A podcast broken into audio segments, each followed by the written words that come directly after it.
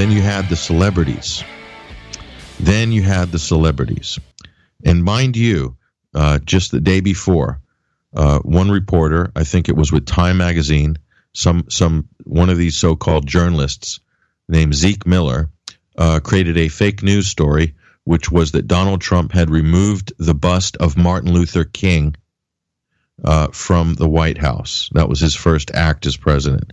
This was a complete fabrication. It was a provocative lie, and it was meant to downplay the meeting that President elect Trump had, uh, I think that was the day before, uh, with the children of Martin Luther King in New York. So this is the media at its dirtiest, uh, making up stories.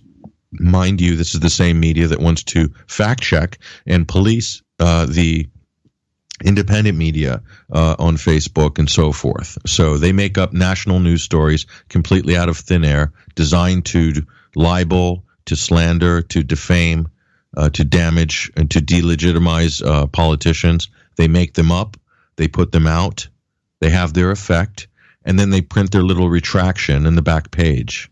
And this is what the media does. So that's the uh, the fake news networks.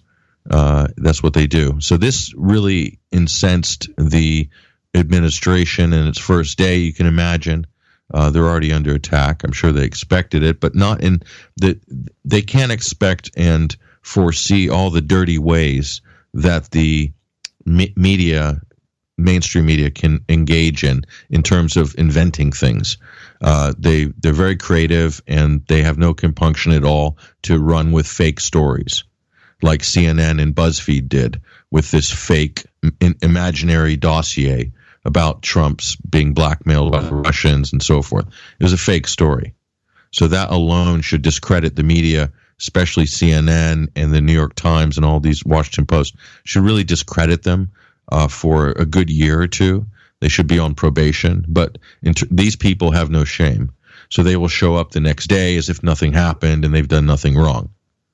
And uh, so, so I went to Trump Tower and um, I worked my way into the uh, press pit there, just opposite the gold lifts in Trump Tower. And I was there with all the fake news agencies. They were all there, all represented, all the politicos of the world and the M- NBC News, all the fake news uh, outlets were there, re- well represented, the corporate fake news industry. And that was very interesting, very interesting indeed. It's time. Since 2009, 21st Century Wire has been a trusted source of alternative news with opinion, analysis, investigative reports, and features covering stories from North America to Europe to the Middle East and globally. In the last two years, we've grown dramatically.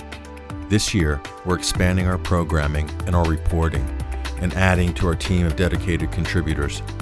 But we need your help. There is a way you can support us go to 21wire.tv and click on 21wire membership to find out more about how you can help support our platform by subscribing and becoming a member. In return, we promise to keep it independent and keep it real. But that's not all. By subscribing to 21wire.tv, members will get access to more premium content like virtual private screenings of new documentaries and short films and get inside access to members' podcasts like On the QT with Patrick Henningsen.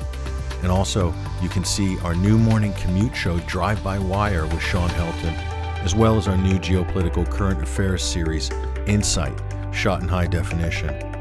By becoming a member, you're also helping to support the Sunday Wire radio show, as well as all our great reporting at 21stcenturywire.com. There's more. Members will also gain access to our fortnightly Members Situation Report newsletter, as well as special discounts on all 21 Wire merchandise up at our online store, Shop 21. Subscribe and become a member at 21wire.tv.